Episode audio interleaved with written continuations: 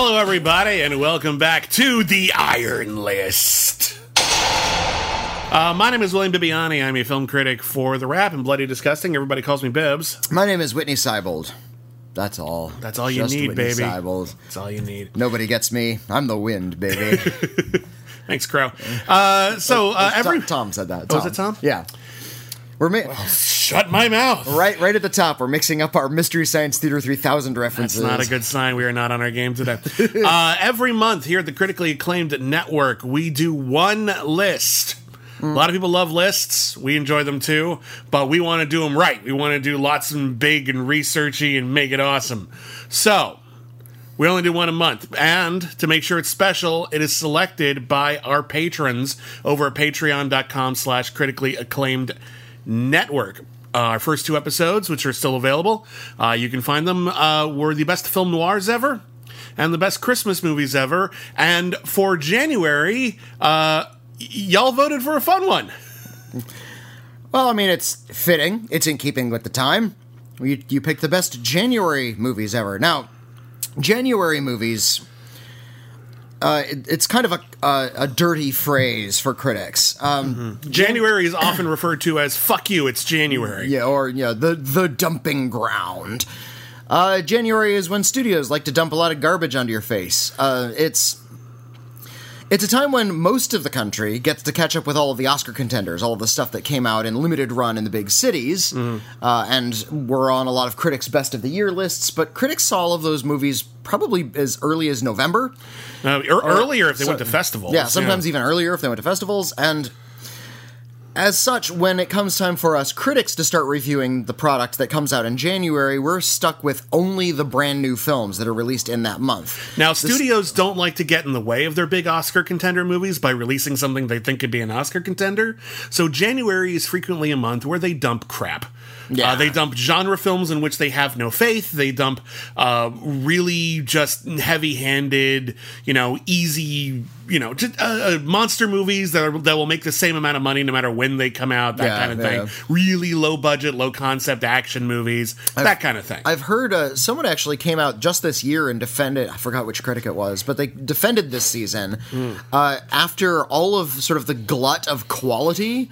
Their brains were sort of worn out, and so they wanted to go to the movie and just see schlock like underwater. And they were kind of praising that there's finally a period where you can just sort of cool off, not have to worry about what's going to go on a list, just sort of see a movie and let it kind of fill this dead zone in your soul that is opened up from all of the uh, exhaustion from the quality. Um, I think it's kind of a silly argument. I'd rather have quality. well, I, I, I love a good B movie. I love a silly B movie. Um, I love a good B movie. Well, I, but oftentimes a good B movie isn't necessarily a great movie. Sometimes Uh-huh. Oh, definitely they, not. They embrace their silliness, their schlockiness, Mm-hmm. and uh, they're just a good time at the cinema. Uh, there are a lot of movies that I either put on my list or seriously considered putting on my list that I enjoyed and I openly praised, and I was disturbingly mocked for. Because everyone was like, "You liked what? How dare you? It's bad." And I'm like, "I was sitting next to you in a theater. You enjoyed it because it's bad. That's why I told no one to see it." What? That's not how that works. We were all having a good time. Like, how can you suddenly say you weren't? Everyone was enjoying the film. No, there's, there's a difference between laughing with and laughing at and laughing next to and laughing around. I know, So- but like when it comes to certain movies, the difference is pretty negligible. Like- if you're like having a good time and the movie wants you to have a good time, you they did it. I, I suppose, but if you're having a good time at the film's expense, that's something a little different. I don't think it's necessary. Well, and and I don't think that's necessarily. Yeah, like uh, I think some people get confused as to where the line is. I guess is my yeah, point. yeah. Um, like you and I both saw a movie last year called Countdown, which was about a killer phone app. Yeah. that count that predicts when you're going to die to the second. Yeah. and some of them download this app and they find that they're going to die within the hour, and then there's this big convoluted mess that if they do something to obviously present, prevent their own death, like get into the car with a drunk driver, for instance, Or not get into the car. or rather, excuse me, not get into the car with a drunk driver, which is something that would clearly kill them. Yeah. Then a demon appears and kills them anyway. Yeah, because you got to die at that exact moment. I, I don't know why that we needed that sort of extra little wrinkle. Can't the demon just appear and kill you? I think otherwise it's just Final Destination or something. Like they're Yeah, trying to uh, make it. uh, distinguish it from Final Destination. Anyway, you didn't like that movie. I, I think I. had a wonderful time watching it because it's so stupid. Right. And I, I can't think- recommend it because it's so stupid. And my argument was the first half of the movie Uh-huh. had no indication, never once hinted that the filmmakers were in on the joke, and the second half does. I the don't second half gets goofy. it? I think Uh. we started in- introducing wackier characters, Hmm. uh, sillier plot points. I think all of a sudden the movie starts admitting, okay, look, we know this is dumb. All right. Um, Countdown came out in October. It's not a January movie, but if it came out in January, no one would be shocked. Yeah. In fact, uh, s- speaking of uh, Final Destination films that came out in January, One of them was on your may- list. maybe we can start the conversation with Final Destination 2. Well, I'm going to say this real, real fast Yeah. uh, because we was, before we can before we move on, uh, Wendy and I had some debate over what movie should qualify for this. I argued that in order to be quote a January movie unquote, uh, it needs to be the kind of movie that gets dumped into January and just happened to be good. Yeah. Witney argued that any good movie that opens in January, regardless Okay, of whether it's the kind of movie that actually we think of when we think of Mm. January movies, should qualify. So my list is almost exclusively surprisingly good schlock. Okay. Like schlocky action horror genre films. Typically, yeah. Witney's, I guess, is going to be more of a mixture, right? a little bit of a mixed bag. That's fine. And there's a lot of great movies, Mm. like legitimately great movies that aren't going to be on my list. I'll give them an honorable mention Mm. just because I acknowledge that they're great, but they're not going to be on my top 10. All right. Anyway, you're going to start uh, us off with. Uh, by the way, these are not in order, although we each have a number one favorite. Yeah, yeah. We're just sort of conversation. It's a list, but it's more of a conversation. Yeah, we'll Um, end with our favorite, but this. Yeah, Final Destination 2 came out in January. Um, Final Destination 2, uh, I'd say Final Destination 3 might be the best in that series, but they're all pretty good. I would say it's Final Destination 2, actually. Um, Final, is the, is the It's- best one? It's my favorite, yeah. I like the third one with the, the roller coaster and has the tanning bed death and uh, Mm. some fun. It, it it seems to be a little bit more cartoony. it's fair. The second one is also quite good. It has they're- some, they're some all pretty, good. spectacular deaths. E- Even Yeah, the yeah. fourth one, which kind of, which is easily the worst, still has some good deaths in it. so. Yeah, yeah. But That- what that's, is the the, that's the one with the Destination? NASCAR race, right Yeah. at the beginning. But it has that great uh, s- scene where the um, the escalator is trying to eat everybody, and that's kind of Oh, amazing. yeah, yeah, yeah. But uh, uh, tell people what the Final Destination movies are because it's been a while since we've had one. That's true. Uh, the, f- there were five of them. There were fi- the Final Destination films were about a young boy and uh his, I think his high school class were going on a senior trip. Uh, one of them had a psychic vision that they were all going to die on the plane. We got to see that enacted. We got to watch all the characters die. Then we zoom out of his eyeball. Oh no, we can't get on the plane. We're going to die. Now, as it turns out, these psychic visions foul up Death's plan. Yeah. Uh, we we learn from Tony Todd because, of course, we learn from Tony Todd, Who, who uh, plays a an, uh, an Undertaker? he- yeah, he plays he plays this sort of spooky pathologist who gives all our characters all this information that death, unseen, not like a character, just the personification of death, has a plan for you, and if you foul up that plan, death will come to get you in the order which you were supposed to die earlier. Uh, death gets you by just sort of turning the entire world into a death machine. Yeah, a Rube Goldberg. Yeah, What I so- love about the Final Destination movies is you never know what's gonna get you.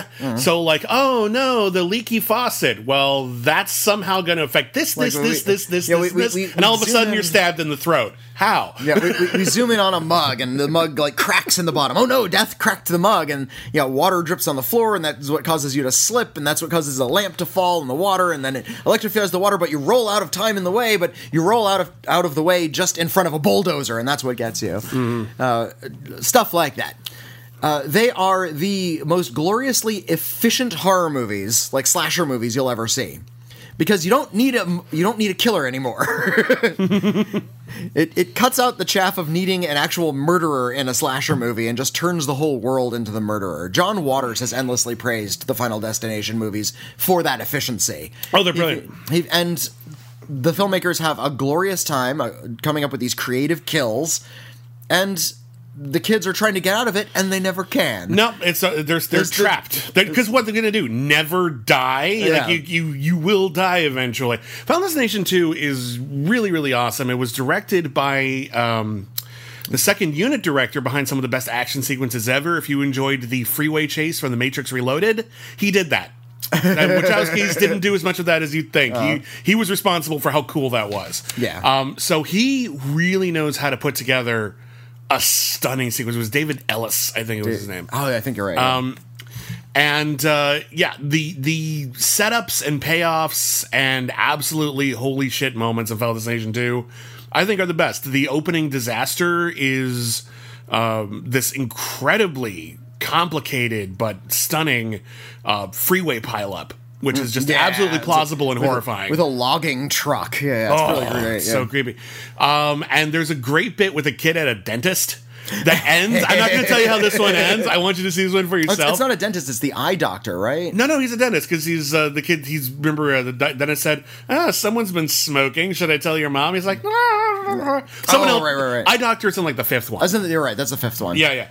Um, Oh, the, the eye doctor is the best one uh, because it's somebody strapped into the gurney, and there's like a laser beam heading for their eye, and they can't move because their head is strapped still. I know. Laser beam, and she can see it coming. Oh no, it's coming through my eye, and she's able to sort of like wiggle free and roll onto the floor, and just then the bathtub from the floor above collapses on her through the ceiling. It's like the most unexpected thing. It's super great. Um, but no, I love Final Destination 2. It actually starts uh, playing around with the rules of the formula a little bit. Um, the tension has never been tighter. I know you like 3 better. 3 is great. 3 is Yeah, awesome. yeah. But I've, in my heart of hearts, 2 is the best of the whole series. okay. Um, that's a great pick. I love that pick. Um, my number, uh, there's no numbers. Um, I'm gonna go with a movie that I think, I think this might have been the very first movie released in 2010, like the first movie of the decade. uh, it was filmed by the Spierig brothers, who would eventually go on to give us uh, Predestination, which is one of the best sci-fi movies of the decade. And I think this is one of the more underrated vampire movies. It's called Daybreakers. Oh, damn. Well, I'll, I'll give you a little bit of static on Daybreakers. Daybreakers is quite high concept. yes, it is. I admire has a lot of weird ideas. yes. I don't think any of them work. I think they all work and they're great. Hey. um, so the idea of Yeah, tell, Daybreakers. tell us about the vampire apocalypse. okay, so the idea of Daybreakers is it's actually like pretty clever. So vampires are real. Uh, they're not like slinking around the shadows, having secret societies. It's like no, someone finds out vampires are real, and then they come to the very smart conclusion that. Well, why would we be against this? We live forever. So now everyone's a vampire. Everyone opted After- in. It's after the vampire apocalypse. Well, it's not even the vampire apocalypse, it's just the vampire takeover. And now everyone's a vampire. Problem is, so many people are vampires, there's no one to eat anymore. And Ethan Hawke plays a scientist who is trying to create artificial blood, or at least finding a new source for it. Um, and uh, yeah, it turns out that's actually really, really difficult. The solution is not Well- what he thought it would be. The way they construct the world is kind of fascinating because blood is so scarce. People live on blood rations. So now we're living in a vamp- post vampire apocalypse with messages of scarcity and austerity. Yeah, yeah, it's very, very much a, a, a metaphor for the oil crisis, basically, and Yeah. how we're or how just we're all food shortages, whatever that too. like. and yeah. any sort of scarcity crisis is uh, a fundamental factor in Daybreakers. I love the way that they think about every single piece of vampire lore in a slightly different way. For example, um, Sunlight still kills them. but now, but now that it's a now it's a big industry to come up with like sunlight proof glass and stuff like that. Another thing is once you start starving from uh, from blood dehydration or whatever, that's when you turn into a Nosferatu. That's like you, get- devolving You really and feral all of a sudden. yeah, so like there are all these like feral gangs of monsters running around who can't can't get enough blood. Uh, blood is distributed via your local Starbucks. They corporatized it, so you just get coffee with blood in it, which is really funny. Um, Daybreakers takes a weird concept, and I think it's something that would eventually treat the Spierig Brothers well in Predestination. They think of every different aspect of it. And yeah, it's still a January movie. Some of it's dumb. There's something that we learn about um, how sunlight and how it makes vampires explode. There's something that we learn about that, which is t- a step too far. I'm, I'm watching it. I'm like, that's no, that doesn't make any sense. I see why you thought that was clever, and I'm going to go with you because the rest of your movie was really quite smart.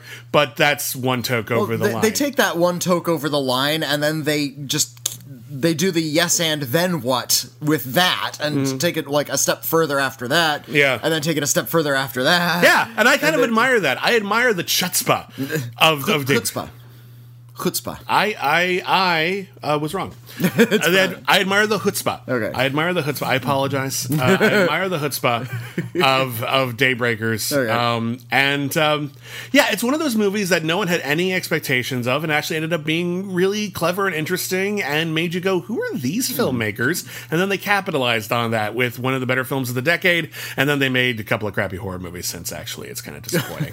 It, it, it is kind of disappointing. yeah, I hope I hope they get back on track again because Daybreak- Predestination was quite good. Predestination is excellent. Daybreakers is very promising. Um, I didn't see their original like Australian zombie horror movie. I think it was called Undead. oh, oh, I saw Undead. Yeah, uh, but uh, yeah, I think they're really talented, and Mm. Daybreakers is one of those films that just because it was better than you'd ever think it was, I think it opened some doors. Oh, yeah. So good, good January movie. Un- Undead is clearly made by filmmakers in their 20s who are big fans of The Evil Dead. Mm-hmm. Yeah. Uh, there, there's a lot of those. Well, Evil Somebody Dead, Evil Dead open program- You, oh, are you are you working on a low budget and you uh. can get some fake blood? Make a movie. Ma- make make a movie and make it kind of like really violent and kind of wacky. There's, Mm-hmm. I think somebody needs to program a whole film festival of nothing, nothing but Evil Dead knockoffs. That's not bad. All right, what's your what's your next pick? Well, how about a January movie that is kind of a tribute to January movies? How about Joe Dante's Matinee? Good Mat- choice. Matinee came out in January. Uh, Joe Dante is a big, big, big, big, big, big, big fan, and rightfully so, of William Castle. William Castle is the best American showman since P.T. Barnum. He invented uh, a certain kind of monster movie experience in the late 1950s that. Uh, nobody has matched since. He wanted interactive movie experiences for little kids to have a really great time at the movies during the theater. So he came up with, uh, and this is what he, even though he directed, you know, several dozen movies, I think uh, The Tingler was like his 40th film. Uh, he came, he's famous for coming up with uh, gimmicks. That is, selling you life insurance in case the film scares you to death. Uh, stopping the film and having the audience vote on whether or not the evil killer will get his comeuppance or will get away with it. There's, by the way, there's no, uh, there's no cut of that movie where Mr. Sarkis gets away with it. We've tallied your votes, and it turns out you voted for him to die. Every time. The most famous is The Tingler. It's also my favorite, where Vincent Price plays a doctor looking for the source of fear and finds when people get really, really scared, a creature grows on their spine.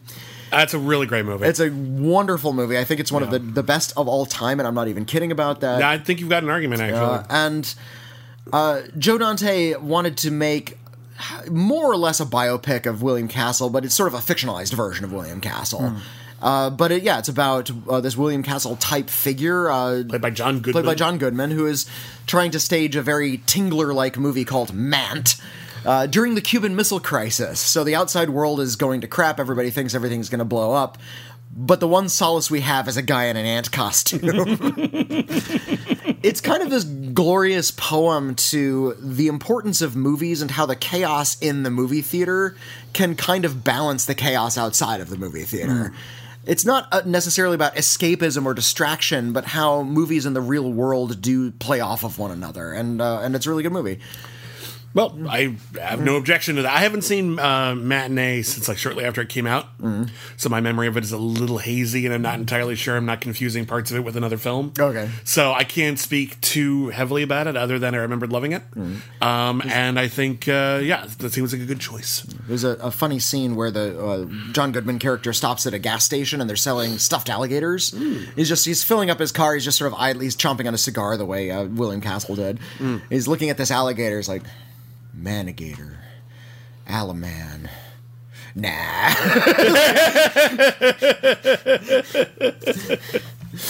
All right, for my next pick. Uh, this is as far back as my picks go. This is like the oldest pick I've got. Uh, but um, did you ever wonder what would happen if RoboCop teamed up with Indiana Jones Yay! and then went back in time? And also, there's a ninja and Denise Crosby too. and Denise Crosby from Star Trek is oh my it. gosh, I didn't know this was January release. I totally have included this. January 31st, The Eliminators. oh gosh, the Eliminators is magic. The Eliminators is is one of the like the cheesy, weird sci-fi uh, movies from the '80s that Mm-hmm. you know you'll see on like a double feature DVD, and you'll say to yourself, "No, there's no way it could possibly be as good as it is on the cover. And it's one of the ones that actually is. like it actually is exactly what you think it's going to be, and it's pretty damn cool. Uh, so there's a guy uh, who is, uh, I think He's a mandroid. He's a mandroid. I'm trying to remember. I think he's in a plane crash, and he like crash lands on like this like evil mad scientist's castle, and he no, turns him into a mandroid. He's from the future. The mandroid's from the future. I think the mandroid is from the future. He goes back in time because the villain has stolen the time machine. Okay, there's a time machine and there's a mandroid, and the mandroid like looks like the top half of a Borg, but the bottom half of a tank. He's got treads and everything, and it looks really cool. And uh, meanwhile, Denise Crosby is like a robot scientist who teams up with a really sleazy Indiana Jones esque riverboat captain, and then they team up with a ninja played by Conan Lee, uh, who from Tiger on Beat, which is a terrible movie, which has maybe the greatest like final fight action That's the one with sequence the, ever. The chainsaw fight where they trash the house. Oh, right? yeah, it's fucking shown me, phenomenal. you've shown me that fight. it's really fucking cool. Tiger on Beat, terrible movie. Watch the ending. Holy shit. Um, but uh, yeah, and then together they go back in time and they fight a bunch of dudes and they're trudging through the forest and they fight more dudes and The- the they man- learn about the tragedy of being a mandroid. The- and the mandroid, he has like he's kind of a tragic figure. He's Yeah. always kind of lamenting that his body has been destroyed. He can detach from his treads and sort of walk around too, so they can save on the tread special effect. um, this is one of those movies that I want to see remade, but not with an A budget, kind of like with a B budget. No, you couldn't sort possibly of, sort with of an A keep, budget. keep the spirit alive. Because if you made this like a slick two hundred million dollar production, forget it. No, no, that's, that's you- not interesting. You lose all the charm. You get twenty million dollars tops. there you go. Yeah, like just that's what you get. You got to pick your money. Got to pick fact, your battles. make Eliminators too. Don't get the same cast. Please. Recast it, but it's the same characters. That'd be great. Denise Crosby could be back. Yeah, it's fine. I'm not sure. I'm not sure everyone else is still around. Uh, but yeah, Eliminators. Look it up. Lot of fun. Eliminators is really Genuinely fun I, movie. I have Eliminators on a three disc DVD box set that includes Eliminators, America 3000, nice. And Arena from the from the 90s. Oh, Arena. Oh, did Arena come out in January? yeah, check I'm out going to check actually because if Arena came out in January, I'm going to knock something off my list. Arena is is a, a blood sport style fight picture, but it takes place on a space station, and the fights are between aliens, and humans aren't allowed to fight because they're too weak. yeah. It's so. And it's got like a lot of people from Star Trek in it. It's Ah, yeah. came out in March. Damn you, Arena. well, uh, see Arena anyway. Arena is really it's seriously and like what's weird is that it actually has like cast members from Babylon 5 and Deep Space 9 playing similar characters. Mm-hmm. Similar types of characters. Like Armin Zimmerman is actually like uh, uh Armin Shimmerman. I'm sorry, Armin Shimmerman. He's Yeah. God, I can't say anyone's name right. uh, he's actually in this as kind of a Quark type, you know, Mm. mischievous character. But yeah, Ma- just Marco, imagine, Marc Alaimo is a Dul- Gul Dukat kind of character. like seriously, yeah. just imagine Deep Space Nine, but there was a subplot about a fighting tournament. like holy shit, I want to see that so like, bad. It's like the schlocky version of Deep Space Nine. It's so Arena, cool. Arena is great. That bo- and, for, and America 3000 is spectacular too, only because of how just sort of explosively sexist that movie is. It Yeah. is horrible. nice. All right, what's your next pick? um, let's see. Let's go with. Um, we're talking about sort of January movies, but the good versions of them. Yeah. Uh, well, I like a good fight movie. I like a good chase movie. I like a good spy movie. And uh, Steven Soderbergh's Haywire gave me all that stuff. So that was one that was In almost the- a little too good for me to put on it's there. too good? Okay. It- it is, however, clearly Steven Soderbergh's attempt to make Yeah, like a it- low budget, cheesy fight movie, but he's too good a filmmaker and he made it too And, good. and he made it with uh, Gina Carano, who is amazing. Um, And a really good supporting cast too. Like everyone's in this movie. Ewan McGregor's in this Mm. movie. Channing Tatum is in this movie. Um, what's- yeah, someone Soder- else is like really big. Soderbergh it. I think Michael uh, Douglas is in it, isn't he? Oh, I, I don't actually don't remember. Michael don't remember. Douglas. There's a All I bunch of- remember is is Gina Carano kicking ass. Oh, yeah. uh, because Gina Carano is a professional fighter. Uh, somebody said, "Let's put her in a movie." Steven Soderbergh. Yeah, Michael Douglas. Had, oh, nice. Yeah, Has this really had this really weird hobby? He's like David O. Russell uh, in this part of his career, where he's just trying out every genre he can. Mm-hmm. But every genre he does, he kind of brings to him. He doesn't go to it. Mm. He's not trying to like make it in the spirit of a fight movie. He's trying to make a Soderbergh movie with fight in it. He's basically classing up the joint. Like More you'll. Mm. notice, like Contagion is really no different than any other. Than, like, Outbreak. Yeah, it's really no different than Outbreak. It's just the way so- Soderbergh would do it, which makes it a little classier. Yeah, yeah, yeah. Haywire, Haywire, Haywire- is Gina Carano is like a tough as nails, like government assassin, and yeah. then they turn on her and she takes the fight to them. You've seen that movie a billion times. It's really short. It's really efficient, uh, but it's filmed in this really sort of lush way. The fights have a lot of actual impact. Mm-hmm. You watch fight movies, like fight scenes, in a lot of sort of A features. There's a lot of edits. There's a lot of uh, CGI now. There's a lot of kind of impressive choreography that feels choreographed if you can even see it. Uh, I remember a scene at the end of Captain America: Civil War where um, Mm. two people are just beating up on Iron Man. It was Captain America and somebody else. It was Captain America: and Winter Soldier. Uh, oh, and the Winter Soldier. They were just they were just pounding on Iron Man, and they were doing it so efficiently. It's like, uh, well, you guys practiced that. that doesn't look like you're just beating up on a guy. Well, but like they're okay. uh, hang on, hang on. Yeah. As someone who who loves kung fu movies, Uh-huh. those are all exquisitely choreographed, and you accept it because those Well, are superhuman people. Those are, and I, I guess so. It, just sort of looks a little bit false in that movie. I, I can hear you. I just feel like if, you're, if it's The choreo- already really false, they're already dressed up in big true, crazy well, costumes. I'm going to give it a little and- bit and of a in, in those kung fu movies, they speed up the film and they add those whooshing sound effects with fists, so it's fake there too. But with It's larger than life, is my point, on purpose. with Haywire is not. exactly with those kung fu movies and with Haywire though there's a deliberate attempt to showcase the actual physical skill of the fight performers Yeah. and uh the old kung fu movies, they're really sort of light and fun, and when a, a fist lands, it makes this of sort of really unrealistic psh sound effect. Uh, in Haywire, he's giving a lot of weight to that. When somebody gets hit, you can hear bones crunching, Mm. but it doesn't lose any of that kind of B movie fight appeal. So yeah, you're sort of cheering for the violence in that movie. I'm waiting for because there's going to come a time Uh-huh. when we look back on the films of Relativity Media, the way we look back on the Cannon Group. The Cannon Group is a, Relativity Media made all kinds of movies. uh, they mostly made shit. And here's the thing with here's the thing. The Cannon Group, there are multiple documentaries about how amazing the Cannon Group was and how uh well, one, they- wa- one was made by the Cannon Group in order to undercut one that was being made by somebody else. Fair enough. But uh, the Cannon Group was a motion picture production house and eventually a distributor uh, that released a ton of really weird genre flicks in the 80s. They would also occasionally make a really good movie. Perhaps by accident or perhaps because they threw money at a major filmmaker who was having trouble getting something made and then they just happened to make something good. Relativity Media was basically just trying to make genre films that would sell.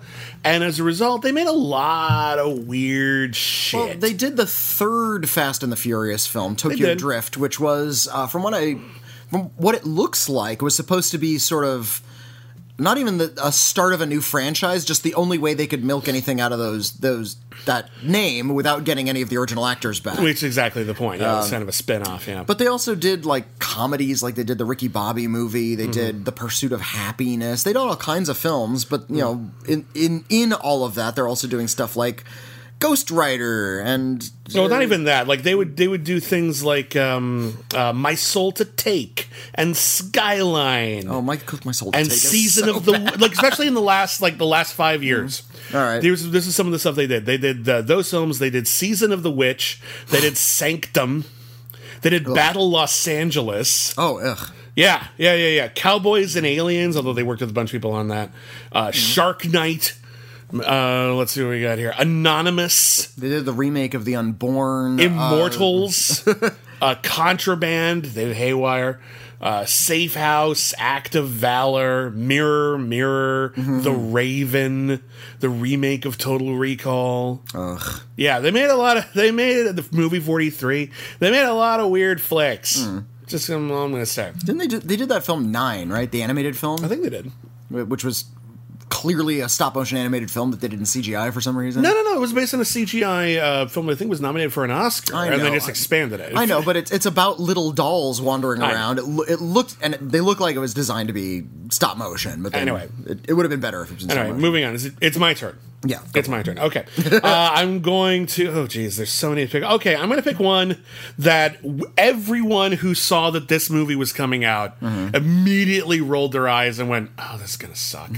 oh, fuck you, January. I can't believe you're going to do this to us. But then you and I saw Monster Trucks and we had a great time. Monster Trucks is really enjoyable. Monster Trucks is one of the stupidest ideas for a movie, but if you were five, you would have loved it. So it's about My, a my son would love monster trucks, and he's four and a half. Right? Yeah. Okay, so here's the deal. Uh, they are drilling for oil or whatever, and they find in like a cavern a group of subterranean creatures that eat oil to survive. Uh, and they are like little squid monsters. And it turns out those squid monsters fit really snugly into like the front of a car and love to wrap their squid tentacles around wheels and then become cars. That's the premise. That's the premise. Okay, this it feels like even though this wasn't the case, this feels like one of those backward engineered '80s cartoons where they started with the toy, Yeah. and made the cartoon show afterwards. Mm-hmm. But this time they just made the film first. yeah, I don't know. It was such a weird. I guess they figured toys would follow, and um, yeah, it stars Lucas Till, and he's like got this. He's estranged from his father, and he's kind of an asshole. Actually, the, the film has one big problem is that he's kind of a bit of a jerk too much. Um, but he befriends this monster. The monster hides out in his truck, and then he has to like drive the monster in one crazy action sequence after another away from villainous Thomas Lennon. like, But, yeah, Tom, Tom Lennon is the bad guy. He's great. yeah. Uh, Well, he's one of the bad guys. yeah, He's one of the bad guys. He, he ends up being a good guy. Who's, Uh, who's the other bad guy in this? Is it? it's, it's like Chris Cooper, isn't it? no, it doesn't sound like it should be Chris Cooper. Who's the bad guy? in He was- Mon- oh no, no, it was um uh, uh, uh um Rob Lowe. It was Rob Lowe. Rob Lowe. Yeah. That's who we got for this. Monster Trucks. We got Rob Lowe. But yeah, uh, it's, I- it's a big big- and goofy and have to- dumb. and if uh, it had the- come out in 1985, everyone would have fond memories of it, and we'd be remaking it with more money than ever right now. I think uh, also the the lead actor was a little too old. he was. I- Like he, I think the lead actor was like 21. He was. Oh, I think. I think he was older than I that. I think they even. needed to get somebody who wasn't of driving age yet, like Yeah. Mm-hmm. a 14 year old actor to play that part because he can get really excited about driving for the first time. But you can also buy that he'd like befriend a squid monster that falls to that crawls into his junkyard. I totally buy that. I think that probably would have been a better idea. Yeah, there- there's a really wonderful scene where they have to stop. Like bad guys are tailing them. It's like, oh no, what do we do? We got to stop. Well, let's stop and get gas. Well, we don't have an engine. We have a monster. We don't put gas in a monster, and they end up like just sort of squirting gas at the monster, and the monster drinks it up, and it's like caffeine for the monster. well, because it's like it's got all those extra chemicals Yeah, it's like it. refined. like, It's only drinking crude oil up to this point, so now it has like refined gasoline. It's like, oh, this is like Monster Energy and it starts driving up buildings and stuff. Yeah, And oh, It- it's, the so most fun. it's the most like ridiculous fun kitty matinee stuff. It's great. I, I really it, like Monster It really bugged me when people like were really mean to that movie, and I'm like, how can you be? Okay, I understand he's an asshole and he's really mean to like the love interest for way too long. Like I get it's like, oh, he's not doesn't appreciate that she Yeah, likes again- him, but then again, if- eventually. if, you picture him as a 14 year old, yeah, way better. a little better. Way- but, I. I agree. He's probably miscast, even though I, I like Lucas Till as an actor in general. Um, but like, I don't understand any animosity towards Monster Trucks. It's so silly. Mm-hmm. How can you be mad at it? It's, so, it's cute. It's a cute Mm. movie.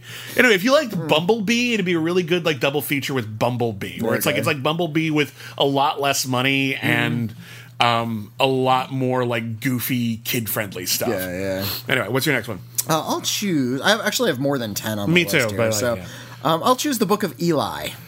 Oh, I didn't think you would put this one that high. Okay, Interesting. why? Why? Why? Why does this one really uh, strike this- your this is- fancy? You never it's- talked about it. It's directed by the Hughes brothers. Um, it's uh, came out in January of I think 2010 or 2011. Mm-hmm. And uh, it's just, you know, kind of that lone warrior wandering through apocalyptic wasteland crap. not, not, not a genre I'm particularly fond of, but when you put Denzel in the middle, I'm watching. Yeah, because brings a lot of- Denzel has a lot of dignity, just naturally. he makes anything seem plausible just by being in it. I just once I would love to see just so he can play against type. Denzel Washington play like sort of a, a, a bumbling character. And, and not not like Roman J. Israel where he like makes a bad decision. I mean like a pratfall kind Yeah, of no, no, like a wacky bu- like comedy. a wacky comedy guy. yeah, I don't think he's ever done that. I mean, like, I might he was, have. He was in Much Ado about Nothing. That's a comedy, but, But that's he a was Shakespearean comedy. But also, he was the prince. He was Don like, Pedro. Yeah, he he doesn't was- have the goofy bits. Yeah, and I don't he- think he's ever really done the slapsticky. No. Even when he did something like The Preacher's Wife, he was still the sweet. oh no, you know what? He was in a movie called Heart Condition where he played a, a funny ghost. Oh, I never saw that. Yeah, with Bob Hoskins. Uh, that might be the exception. Yeah, I- that's the only time where he's played that type of role. Hmm. But yeah, here he is playing this sort of uh, badass, and he's wandering across the landscape, and he has in his possession a book. What book is it? I don't know, but all the bad guys want to get this book because they can use this book to control the world. And he's got his iPod, iPod in the post-apocalypse, and he's wandering from station to station. He stops at a station where Tom Waits offers him a charge. Yeah. And of course, it's revealed pretty early on that the book is the Holy Bible. yeah. And uh, it's the last remaining copy of this Bible. Evidently, during the last apocalypse, all literature was destroyed. So there's like this Fahrenheit 451 underpinning going to all of this that the written word is now suspect. Mm-hmm. Well, and there's also- wield information for good or for evil, and that, I think that's kind of an interesting post-apocalyptic. Well, I- uh, conceit, and then there's this other twist that uh, actually it. I'm not going to ruin it, but it relates to a great series of older movies Mm-hmm. And you could see it kind of as a spiritual sequel to a previous series of movies. I totally and that's all I can coming. say. No, no, I totally see it. It's, it's actually kind of easy to predict, but like I will let you explore it for yourself if you haven't seen the movie. Yeah, yeah. um, it's a very stylish film. It's uh, uh, Gary Oldman's really fun villain in it. Yeah. I love a good Mad Max variation, and I think that's one of the better recent ones that wasn't actually Fury Road. Um, yeah, I don't know why this one just never really. I, I respect it fine. I think it's a good movie. I wouldn't like if someone said, "Hey, can we watch Book of Eli?" I wouldn't say no.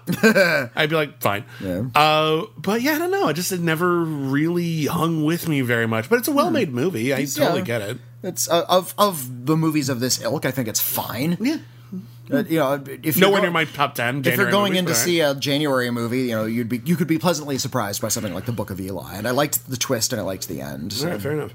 All right, uh, my next pick for a great, uh, great, great, great, great January movie uh, is a movie which I have no idea why this wasn't a hit. Like I have no fucking every. Hmm. There are so many movies exactly like it that do the exact same thing, basically the exact same way. But because they're called Fast and Furious, you loved them. But you rejected Torque. Why did you reject Torque? Torque is amazing. And Torque Boys, we make our own rules. Oh wait, that's Biker Boys. Uh, that's the one where they like pick up motorcycles and sword fight with them. No, right? sort of. They, what they do is they rear up a sort uh, a motorcycle like on a like they pop a wheelie, Hmm. and then they like swing their popped wheelie motorcycles at each other like they're punching but like they're punching bags. It's awesome. I, I feel bad that I haven't seen Torque because this seems like you would be never seen jam. Torque? I haven't oh, you would love Torque. yeah. Okay, so the plot of Torque. Uh, motorcycles are awesome. That's the plot. Mm-hmm. Um, it, it was it's right after Fast and the Furious. There was a lot of knockoff films. Most famously, there was a movie called Biker Boys, um, and there was Torque, which was trying to do the same thing for Fast and Furious, but specifically with motorcycles. Mm. And it was about a couple of motorcycle gangs, um, one of which is led by Martin Brest. Is it Martin Brest? Martin No. Brest is the film director. Yeah, Martin Brest. Hold on, Martin Henderson. Sorry, okay. Martin Henderson. He would Mar- Martin Henderson, the scent of a woman guy. no, Martin. Well, Martin Brest is a woman guy. Martin Henderson uh, was the guy who co-starred in Gore Verbinski's The Ring. And Oh, okay. briefly, we thought he might be a big deal. Instead, he's, he's. I think he does a lot of TV now, which is fine. Um, he, I think he just got out of prison or something, and he goes to reconnect with his old girlfriend and his old biker gang. Uh, there's another super tough biker gang that is led by Cuba Gooding Jr., with whom they have a somewhat respectable rivalry with. And then there's an evil biker gang uh, who wants. I think they kill somebody, and then they frame Martin Henderson for it, and now he's running from the cops. But it's the person that he allegedly killed. I think was Ice Cube's brother, so he's running from Ice Cube as well. Um, and it's one big, long, crazy motorcycle nonsense chase. There's a scene where they like chase each other through a palm tree grove and then like jump their motorcycles on the top of a speeding train and continue their chase on top of the train. There's a moment in the, in the movie I really like right after that, where like after Martin Henderson like he gets off the train and he sees his girlfriend again. He's like, "Holy sh! I just I just jumped my bike on top of a speeding train. That was so crazy. Did anyone see that? Because so many times in these action movies, people do the craziest thing and they just brush it off, just like, eh, Thursdays. Like, and he's like, no, no, I just did the craziest thing anyone has ever done. Did anyone see? Holy shit! No one will ever believe me. like, it's really stylishly filmed. Everyone mm-hmm. in it's really, really funny. Adam Scott plays like the really way too cool cop, like on their trail. Mm-hmm. And he's Adam Scott, so he's an asshole. It's great. well, that, uh, that, that's his, forked. Yeah, especially at the yeah. time, he was known as like the Yeah. he played a lot of assholes in mm-hmm. movies, and He's doing a great job here. Um, it's really fun. It's just as stupid as the stupidest Fast and Furious movie, but it's just as exciting. It doesn't have the budget of the later entries in the Fast and Furious franchise, but it's got the imagination of them. Um, so if you like those movies, this is one of those movies where it's just like, yeah, watch Torque and ask yourself, why did for some reason did we choose to reject this and accept the others? I find I find it really arbitrary. I don't understand it. Like this is just as good slash bad. I don't understand. Anyway, it's really fun, and I hope you check it out. Uh, did you know Scanners was released in January? I did. You And did? it- Okay. I considered it too good. Oh, that's too good. it's a Cronenberg movie. It's go- There's a lot of uh, uh, my runners up are full of lists that I consider too good, good Too go- all right, to um, make the list. Well, and there are a few that I'm like, uh, uh, I'll just say it. Uh, my number one would have been Doctor Strangelove because that was technically a January release.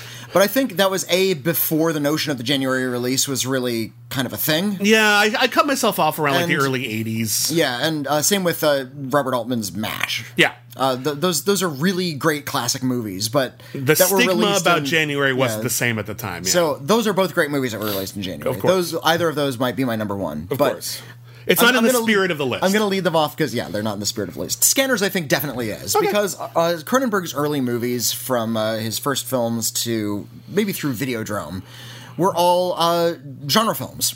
Him trying to do sort of like horror, mostly. uh, and even The Fly, uh, and.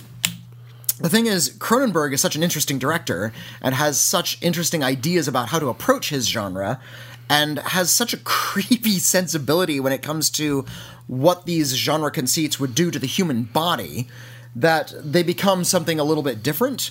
But at the same time, you can watch Scanners and just enjoy a film about psychics blowing each other's heads up.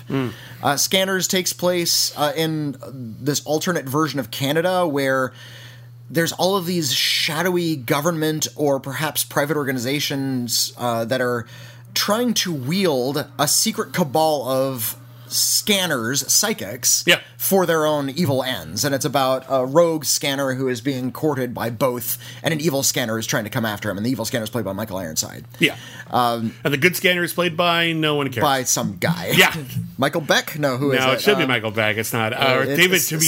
Stephen Lack is his name, not Michael Yeah. Beck. It should be should be Michael Beck. I, I, my thing with Scanners is this. I think Scanners is two incredibly great scenes Mm. and a bunch of stuff I don't really remember very well. Well, that's that's the thing. That's what makes it sort of Cronenbergian because it's more about the conspiracy actually than it is about the psychic powers. And so yeah, there's a lot of slow stuff in the middle. Uh, right in the beginning, of course, everybody knows the the head exploding scene at the beginning. Oh, it's one of the great Where scenes. a, a guy is trying to Michael Ironside and uh, another scanner are on TV, like at this sort of symposium with an audience, trying to sort of prove psychic powers.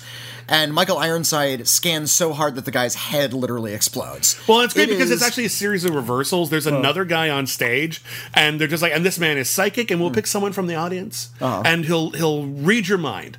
And so they pick Michael Ironside, who wasn't a huge actor at the time, so you Hmm. might not have known where this was going.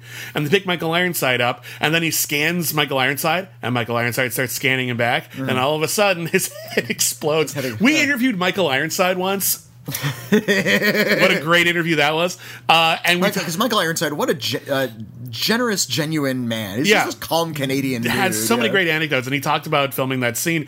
Uh, they just made a dummy of a guy and they put a shotgun under the head and shot him and it was full of gore and shit and they just filmed it in ultra slow motion and they said like hey would you mind being in the shot and he said yes i would mind i'm not going to be in that shot they're going to shoot that guy on his own and he was right mm. Yeah, because there was, there Although- was shrapnel everywhere It's it is the single best head exploding scene in cinema history. It's got hard to, hard to match that. Not a may- lot. maybe the Fury. I would actually argue not the Fury because mm. all of him explodes in the Fury. That's true. The Fury is totally. That's not just his head; it's his whole body. Fury is the only film you can watch in a double feature with scanners because it's basically the same thing. But um, A- Amy Irving is now at a school for sca- It's a pretty terrible movie. it's Actually, actually very good. It's Brian De Palma's scanners basically, but it ends in a, a truly amazing moment of spontaneous combustion. Yeah, yeah. it's pretty fucking cool. But uh, yeah, that one scene that's is, the whole is- body, is yeah. really really terrific. When we talk to Michael Aaron, Michael Ironside, he is actually a method actor. He gets really really deep into his Mm. roles, and uh, he said in the interview that he got so deep into the scanner's role that he like damaged something in his head. Oh my God. Like he scanned so hard he was like giving himself. A Michael, you didn't have to do that. Well, you know, you didn't have to do that, He's, Michael. Oh he's devoted to his craft, and if Cronenberg says, "Hey, you're going to explode someone's head," you're in trouble. oh God. But yeah, and then there's a big sort of confrontation at the end where two people are scanning at each other at the end, and that's the the sort of big exploitation movie moment that everybody remembers. But this notion that there are psychics among us and that there are all these sort of shadowy conspiracies was actually kind of a new notion in 1981. That, that the supernatural exists among us, but it's not something really sort of fun. It's actually something really dark that the government knows about. Well, and that's something that had been in comics for a while. It had been in comics for a while, but this was a 1981 feature film. This was a decade before the X Files, Mm-hmm. and it has that kind of conspiratorial feeling to it. Yeah. Uh, Fair enough. I, I like Scanners a lot. It's not my favorite Cronenberg film by a long stretch, but it, I think it's quite a good film. I, I can see it. Mm. Uh, okay, so my next pick. Oh God, they're all so good. uh, all right, I'm gonna pick. Just a, say Demon Knight. no, okay, fine. I will say Demon Knight. I, I know it's on your list. It's on yours too, isn't is. it? Okay. Absolutely it It might be the only film on both lists. I'd say. So, Tales from the Crypt, Demon Knight. Uh. We've talked about this film at length, and we're gonna do it again. We, we did Um, a commentary track for this movie. long time ago. Uh, Tales. It was a thing on another podcast. It's not on the DVD or nothing. Um, Tales from the Crypt, as you probably know, was a hit series of horror comics in the 1950s, and they were so popular and so violent that they created the Comics Code Authority to basically censor them out of existence so that no one could compete with Marvel and DC anymore. Mm. That's a thing. Really terrible chapter in like art history. It's just really embarrassing and terrible for everyone involved. Um, and they brought it back. Uh, Robert Zemeckis and Walter Hill and a bunch of other great producers and filmmakers brought it back as a uh, anthology horror series on HBO in the late '80s and early ¡90s.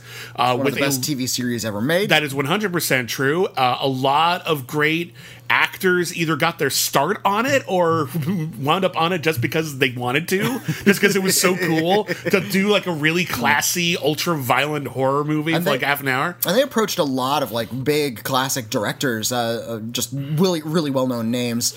Uh, Schwarzenegger directed an episode. Tom Hanks Uh, directed Tom an Hanks episode. directed an Yeah. episode. Uh, they went to Scorsese. Uh, and I love this story because they said they went to Scorsese's like, "Would you like to do Tales from the Crypt?" He's like, well, "That's not really my thing. I don't do supernatural horror movies. I just that's not something I'm interested in. I'm not going to do it." I wish he would've. It's like, and it's like, but you know, it's based on all these comics. This is something you and I like because they're about the same age as Scorsese. Hmm. Like it's probably something you read as a kid. It's like, yeah, but you know, no, there's not a story. And as they were walking out, he said, "But you know, there was that one story that I read when I was a kid, and there's this one." And they and they stayed and they just talked about the comics for Ev- a long time. Everyone loved the comics. And- everyone had a favorite. And I, I think uh, Walter Hill or Zemeckis, whoever was talking to him, said, uh, like, they thought they were this close to getting Scorsese for Tales from the Crypt. Turns out he still had no interest, but he just wanted to stay and talk about those comics. Because everybody has that one that they remember Well, and from when they were a Scorsese's a talker, which I love about him. He's very Yeah. passionate about everything. But um, again, if you're too young to remember this, it was a huge hit. There was a cultural, little minor cultural zeitgeist around Tales from the Crypt because it got such huge stars in it, and because it was so Mm. sort of prurient and outre. There was a Tales from the Crypt rap song, which was great. Oh, there- the there- Crypt Jam, look that thing up. It's great.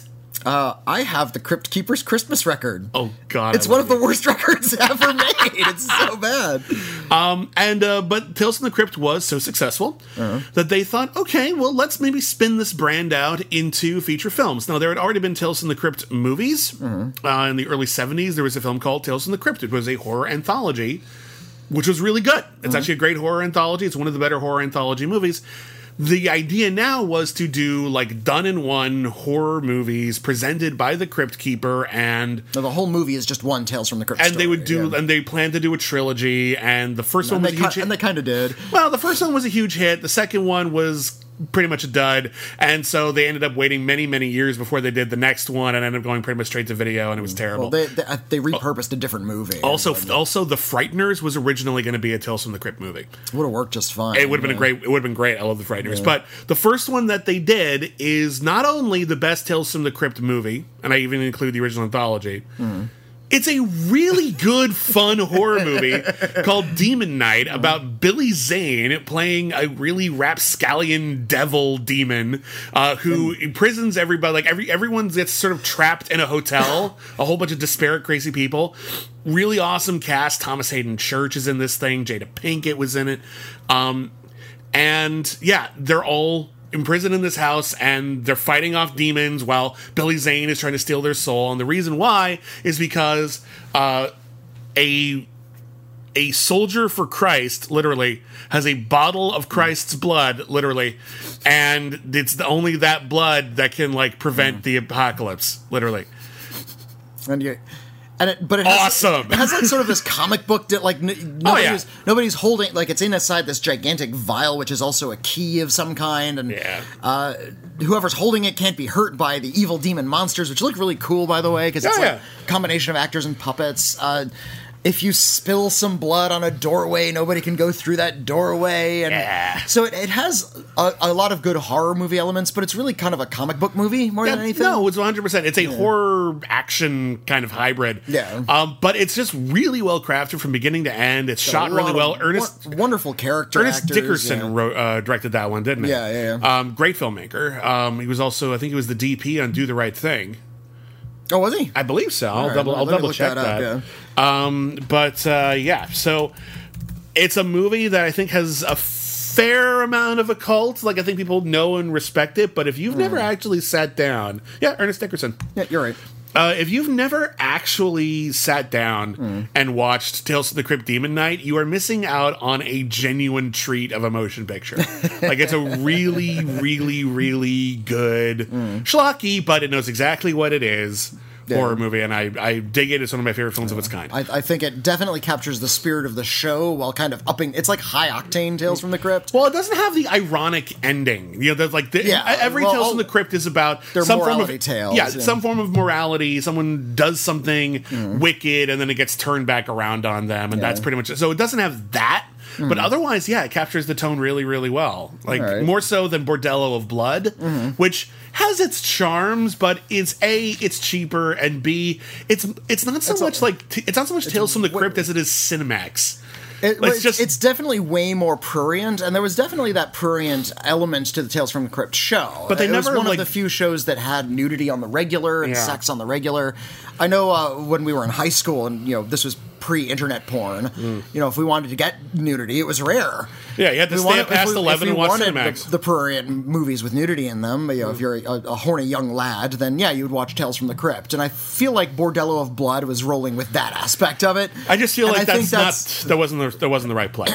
I think they should have made a smarter film. I like Bordello of Blood just fine. I like it for its dumbness. Nah, I, don't- I I don't think I- any, and I, I do like the cast in that. Dennis I- Miller is perfectly miscast as a private investigator because he clearly doesn't want to be there. And in fact, Dennis Miller went on all of like the late night talk shows to hype the movie and was telling people not to see it, and then it was a piece of crap. exactly. They, maybe that was bad casting. Maybe they shouldn't have gone with that. Mm. But the, yeah, it's the the tel- televangelist. They got uh, Chris Sarandon, Who's always game.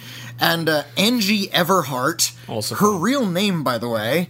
Uh, Hmm. who previously a model, yeah, played like the vampire lord, so the, the vampire mistress. I'm not saying it's without its charms. I just think it was a step in the wrong direction. No. Anyway, let's move on. All right. Um, Split was a surprise. Oh, that's another one that's on mine. it was a, a recent film. Uh, yeah, M Night Shyamalan was uh, kind of on the outs in sort of the genre film fan community. A lot of people were coming down hard on his films. Uh, I think The Happening is fine. I don't think it's fine. I think it's fun. Okay. I don't think it's actually well constructed or anything. and I, I think, think the it's- performances are baffling. I think the performances are fine. I like the conceit. I think the suicide scenes are genuinely harrowing. The first, the first bit's really good. I'll give you that. That first bit where And- like and the- everyone starts mysteriously killing themselves. That whole bit's really scary. and, and the con- the actual conceit that it's uh, growing plants that are just sort of causing madness around the world is not a bad one. I don't know why people came down on that element. Uh, Mark Wahlberg is sort of goofy, and Mark Wahlberg I- doesn't know I what he's think, doing. I think M Night Shyamalan has a really weird sense of humor, and he tries to put it into his movies, so you're never really sure if he's making a horror film or a comedy film. Mm-hmm. So there's a lot of comic elements to something like The Happening. I thought Lady in the Water was a comedy the first time I saw it. I didn't realize he was being totally earnest about totally that Totally earnest stuff. in that movie. It's so weird. Yeah, uh, anyway, but we're not talking about that. We're talking about Split. Uh, but we're talking about Split, uh, he, which we actually mentioned really briefly when we talked about the worst movies of the year. Yeah. Because it ended up leading to Glass, which wasn't is as one good. yeah, but Split kicks ass. Yeah, Split he- is also on my Split list. is yeah, because he, he M Night Shyamalan made a bunch of movies, but he came kind of came back with a visit, and then he made Split. So he made two really good films in a row. And Split doesn't understand uh, multiple personalities at all. It Mm. doesn't understand psychology at all. It has sort of a comic booky tone, but that's fine for a January film. Uh, also, it doesn't hurt that James McAvoy is just swinging for the walls and hitting every one of them. he he just knocks it out of the park in this one. Uh, he is wonderful as a man who has multiple personalities. One of the personalities is kidnapping young women and doing God knows what to them. But uh, through the conversations that the young women have with the various James McAvoys, we learn of a few per- like what his real personality is, like the original personality, a little bit about his trauma, a little bit about what's coming as well, because there's evidently this one being inside of him that they call the Beast. That the other personalities worship or fear. Yeah, Which the- is a creepy idea. It's, it's this really creepy idea, and yeah, what's what is going to happen when the Beast shows up? So it's this really wonderful bit of tension. What is going to happen when the Beast shows up? What's it going to look like? and it's a real low budget film too. Like it almost all takes It's all place in like in like yeah, three yeah. rooms, and um, yeah, it it's very effective. It all boils down to James McAvoy throwing himself into every different persona, and Anya Taylor Joy in particular, who had just uh, emerged uh, in The Witch, which is a brilliant motion picture, um, being able to match him. Like Yeah, being able yeah. to like stick because there are other characters but it's mostly those two. And it's just her being able to keep up with james mcavoy who is swinging for you're right swinging for everything. Um it's creepy it's simple which i appreciate. Like some of the problems with lady in the water or the happening is that they were kind of weirdly elaborate and you sort of lost track of what's the actual human thing i'm supposed to be connecting to in these mm-hmm. movies Split has got that. Mm-hmm. It's very effective. It's actually about something when you realize how it's handling, um, how its characters respond to trauma. yeah, trauma, and it, trauma and abuse. and it has one of Shyamalan's best twists. There's a really good twist at the end of that movie, and, it well, and what I- what I like is that it recontextualizes everything, and now all the criticisms I had no longer apply because it, it's now in a different universe. Yeah, You know, yeah. it's now it's a different, it's totally different tone than what I thought it was. And now all the things I was mad about with like how it was treating mental illness, I'm like, oh, I get it. Okay, all right, all right, fair enough. I'm, I'm fair okay. enough. I'm Okay, okay cool. with the way you're mishandling mental illness because now it's in a new universe. It's so it's, it's yeah. in this very specific context. Mm-hmm. I mean, it's still arguably responsible, but in this specific context, I can go with it. yeah, yeah. Because you're playing fair. You did, I just didn't know what game we were playing Mm-hmm. until the last scene. That's fun. And then they promised us this big crossover movie where the characters from Glass and the characters from Unbreakable were going to meet, and it sucked. It really was disappointing. Sucked so bad. It was really disappointing. They made it for fifty dollars. But Split's great, and Split works on its own. Like, Mm-hmm. I guess if you'd never seen like Unbreakable, part of it might be kind of baffling, but like for the most part, it's just really fucking awesome. Yeah, and, yeah, I like Split. I debated making that my number one actually, just because it was everyone had kind of written off M Night Shyamalan. Like the visit was good, but can he do it again? Mm-hmm. And uh, everyone in the theater was like, "Holy fucking shit, Shyamalan's back! Everybody, this is Hmm. awesome." All right, uh, my next pick is another one that's um, ostensibly a horror movie, but I feel like this also has a very comic booky, adventurous mm-hmm. vibe. And it's a movie that I find myself surprisingly able to return to a lot, and always having fun. It is, of course, mm. Warlock. Warlock came out in January. Warlock oh, is I great. Love January. I love January, January. Warlock. I love January Warlock. I love Warlock. Warlock is cool. Uh, I've, I've read the novelization of Warlock. God. Warlock is a movie that was kind of an unexpected hit when it came out. It led to two sequels. One was kind of watchable but very stupid, and the other one's just terrible. It's the second because I saw Warlock the Armageddon. That was Warlock. There was there was a there was a straight to video. I think it was a straight to video one. I think Bruce Payne took over in that one. Oh, it wasn't Julian Sands. No, anymore? I think if Oh. it was, it would have helped. But Well, no, like the- forget it then. Yeah, no one, no one needs to see Warlock Two. Is so bad, it's kind of fun. Like Mm. there's some crazy bits in it, and there's some weird, you know, Jedi training shit or whatever. People are trying to fight the Warlock. Um, Warlock Three is not worth watching. Do not watch Warlock Oh, Three. okay. Uh, but Warlock One is great and it holds up really, really good. So uh, Richard E. movie, Richard yeah. E. Grant plays the dashing hero. Yes. in in the novelization now the novelizations go with the screenplay Yeah, so, so- i can te- tell you in the screenplay he was supposed to be like this gigantic liam neeson type Yeah. supposed to be this big kind of tough bruiser with a long beard and they cast richard e grant Mm-hmm. the drunk from Withnail and i However, Richard E. Grant is a really wonderful and versatile actor, and he totally nails it. Richard E. Grant plays a witch hunter uh, in the what was it like the late 1600s? I think it's like earlier than that. It's like the 13th century. It's a long No, no, time no. ago. It's, it's in America though. It's, it's in America. oh yeah, I guess you're right. So it's in it's an early colonialist America, and uh, he has there's a warlock. He's been killing a bunch of people. I think he killed his wife, and uh, he's captured the warlock. Thank God. Still chained up. But the warlock turns out this isn't like the Crucible where witches aren't real. Totally real. He makes a deal with the devil. The devil sends him away through a time vortex where he ends up in 19 like 89 or 1990 whatever year this takes place. yeah. Okay. And Richard E. Grant follows him. So turns out the warlock is has to find the Grand Grimoire, which is The basi- Necronomicon, which is basically the Necronomicon, the big book of the dead. And in the Grand Grimoire, which is the Devil's Bible, if you can assemble the entire thing, and it has hmm. long since been split into pieces. If you can assemble the entire thing, it will give you the word of the actual official, original, honest birth certificate name of God. Hmm. And if you say that name backwards, it unmakes reality. so Richard E. Grant's got to find this fucking thing first, and also stop the warlock in a world where no one believes that magic is real. With the with the help of 1989 new wave chick Lori Singer. Who is not the best part of the movie, but she's trying. Well, she the the conceit of the Lori Singer character is that uh, when she first runs into the warlock, he puts a, a curse on her Mm-hmm. that at mi- the stroke of midnight every single day she'll age 20 years. I think it's, is it twenty or It's 20 years. 20 years, yeah. So, she's only got a couple of days to only- find him before she and dies she- of old age. Yeah, she's only 20 years old, so yeah, she's got like four days before she's she dies of old age.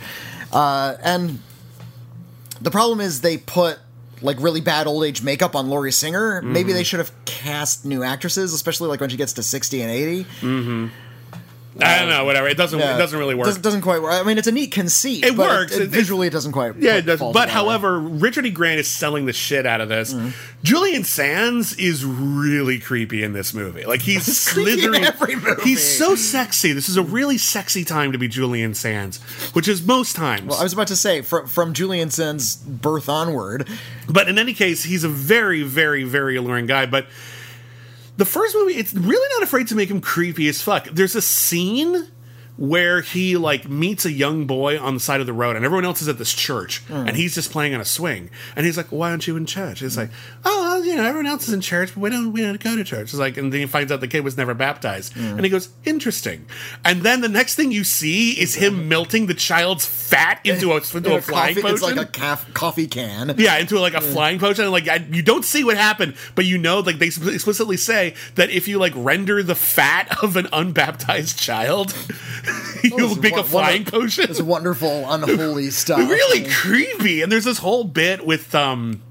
Um, Mary Woronov, where she plays a psychic. Oh, yeah, yeah. Who he finds out isn't a real psychic, but he like unspeakable things happen to her eyes, and it's so gross. It's a really cool, scary, but also kind of action packed and funny because there's fish out of water jokes. It's really good. Like Warlock, Warlock. I'm going to use a, a, a word the kids use. Warlock slaps. It's lit. Yeah, Warlock fucks. it's a really good movie. I like Warlock a lot. All right, let's move on. That's, that's I, I saw it at just the right age. Um, in the spirit of Warlock, one that came out uh, in January of the following year was uh, uh, Tremors. Uh, also on my list. Yeah, Tremors is one of the better B movies Ever. One of, the better monster movies. Just ever. period. Yeah, Yeah. it's. I was going to uh, save it for my second and last because it's like almost my number one, but like it's, so fucking good. it's good. really, really, really, really good. Um, Ron Underwood directed it. It stars Kevin Bacon and Fred Ward and the whole cast, really. Reba McEntire, most notably Michael Gross as Burt Gummer, who has turned into this sort of uh, Ash figure in the horror movie cult circuit. Imagine if Tackleberry Mm. from the Police Academy movies had his own horror movie franchise where he The- fought where he fought underground monsters. Yeah, so he's, he's Awesome. In, he's in all of the movies. He's in the TV series. Mm-hmm. Uh, when they talked about we're going to do a new TV series and Kevin Bacon's coming back, it's like you did one. don't, don't undo Burt Gummer. Burt I- Gummer's great. Just bring Kevin Bacon back. He's fine, Yeah. and just say he's been doing things while Burt Gummer's been doing Michael things. Gross is in his seventies, but he's game. He's still Yes. an energetic performer. I think they're making another one. Like, cool. Yeah, uh, the the monster they invented was really really cool. They're these blind subterranean worms that are about fifty feet long. They're The size of a bus. Yeah, they're just these Yeah. enormous things that can sense where you are based on uh, vibrations in the ground. So you, your footfalls attract this monster. They're a lot like the sandworms from Dune, Yeah, but they- not quite as they- big. Yeah, uh, pretty much. And they, they reach up with these little tendrils through the earth and just drag you underground, and it's really cool. Mm-hmm. Uh, it becomes essentially the the floor is lava, the horror movie, where everybody has to stay off the ground. Which is a difficult thing to do, Yeah. and, and I think the filmmakers are incredibly clever about it, and all of the characters have so much personality and so much intelligence Mm-hmm. that you buy that A, they'd think those things up, B, they'd have trouble executing those things, and just sort of their emotional reaction to the fact that there's monsters around. It's incredibly fun. Uh, it has a yeah, just a wonderful cast all around. Do you know mom and Tremors played uh, the mother-in-law in Eraserhead? I didn't. That's or no, amazing. not, not, not mother-in-law. She played the um The- the, the, the woman across the hall. Oh, the girl from oh no shit. The girl from across the I woman from that. across the hall in Eraserhead was in Tremors. That's amazing. I miss the days when all of these like kind of genre pictures, not like the R-rated stuff, but like the anyone can enjoy. Hmm. They were treated like grand ensemble movies. Like you look at like the ensemble you got for something like Gremlins. Oh, there you go. Okay. Or you look at the ensemble they got for another Joe Dante movie, The Burbs, but you look at some, the ensemble they got for Tremors. There's a ton of characters. They all have a moment. They all have little subplots and elements of character. No one is wasted, and they all get to interact. Mm-hmm. Oftentimes, a lot of horror movies or genre movies are about one, two, or maybe three people, and no one believes them, and they're all just running around in isolated areas. Tremors is about a community that is attacked Yeah, by yeah. monsters, and that gives it a Perfection, Nevada. that gives it a really fun vibe and the writing is really sharp uh, ron underwood directed this and he was a really good filmmaker there especially in that time period and Well, Ron Underwood also did a really wonderful film uh, uh, from few, few, it was like '92, just a few years after. Yeah. called Heart and Souls. Heart, really uh, delightful which movie is it's one of those films that like I saw multiple times in theaters and I really fell in love with and we quoted it in our household and it just sort of vanished from the pop consciousness. It wasn't even available on home video for a long time. If you've never seen Heart and Souls, I don't think it came out in January, but it's still a really fun movie. Uh, 93 I'm looking it up 93 Robert Downey Jr. Uh, plays a guy who, when he was a child, had a whole bunch of invisible friends, and his visible friends were played by um, uh, who are we? I'm trying to think. Well, of what- what I'm, I'm explaining the premise. backwards, okay. but I'm, I'm giving you the premise. He had all these invisible friends, and they were played by like what was it? Michael Madsen was no, one. no, it was it was um, Tom Sizemore. Char- it was Charles Grodin, Charles Gordon, Mm-hmm. Tom Sizemore, Alfred Woodard, and Kyra Sedgwick. great, great, great cast, and they were all like his friends. And it turns out those were not his invisible friends; those were ghosts, and they were all sort of connected to a him. bus wreck and, recently. and it yeah. turns out that the reason why he could see those ghosts was all of them had died with like unfinished business, and even God admits that kind of sucked. Hmm. So he they gave him like an oppor- them all an opportunity to like talk to this child, and maybe this child can help you sort of r- resolve everything so you can move on. Hmm. And then the bus to pick them up and pr- take them to heaven was decades late, Oh. and now he's just like, okay, well, I assume you did all your business with Robert Downey Jr., and now you get to go. Wait, whoa, whoa, whoa, whoa! you never explained why we were connected to that kid. The angel never came down and explained. we never got an angel. What are you talking about? Oh, Shit. Okay, listen, I can give you 24 hours. Yeah. So now they have 24 hours to A, convince Robert Downey Jr. he's not crazy, Mm. and B, get him to resolve all of their unfinished business. Uh, and it's really fun. Well, not and not just that, but they take possession of his body, which means Robert Downey Jr. gives maybe one of his best performances Yeah. in playing all of these different characters played by other actors. His scene where he plays Alfred Woodard is great. really funny. Charles Grodin played a, a singer who never got his big break. Like he always wanted to sing, and they break into a BB King concert. and Robert Downey Jr. is great because he sings the Star Spangled Banner. Yeah. It's really wonderful. Uh, Oh golly, it's so good. People are talking about giving Robert Downey Jr. Oh, nominate him for an Oscar for Avengers. No, go back to 1993. Pay attention, damn it! He's been a good actor this whole time. Anyway, um, but I digress. Yeah, you're right. Tremors is really amazing, and it was very, very close uh, uh, to my uh, number one. In fact, there's so many films on my like runners hmm. up that I'm like, is this too good to be on my hmm. list? Whatever. I but bet I can guess your number one. I bet you can't. I bet I can. Oh, you don't think I can? I don't think you can, but it's on, we're not there yet. I have one more. I have well, one more on my. okay, well, what's my the- number 2 uh-huh. uh, well, not number number two, just the last one I got. So hmm. this could have been anywhere on the list. Um, is a movie I didn't discover until relatively recently, mm-hmm. and when I watched it, I'm like, why the fuck wasn't I watching this for the last 20 years? This movie is fantastic. Deep Rising. Deep Rising is okay. Deep Rising is wonderful. You shut your mouth. Deep Rising was was the movie that Stephen Sommers made before he got made it big with the Mummy movies. Yeah, you can tell why. Like they're totally tonally in the same universe. Uh, Deep Rising is one of the great sea monster movies, and there's only like three. there's only like three great sea monster Deep movies. Star Six, Leviathan, maybe. Uh, no, no, I would say Leviathan, Deep Star Six, maybe. I just, okay. re- I just rewatched them. Leviathan holds up way better than Deep It's Star been a while 6. since I've seen either. Deep Star Six uh, is an amazing monster, but Leviathan's the better film. And then Well, I would, Leviathan is just alien underwater, and Deep Star Six has that crab thing, right? Uh, Leviathan is is alien underwater, except the alien is the alien from the thing. So it's Yeah, oh, really yeah, yeah. crazy, bizarre, m- different monsters all the time. And Deep Star Six is they're just fighting one giant crab monster. It just Leviathan's a better production, but they're very similar films.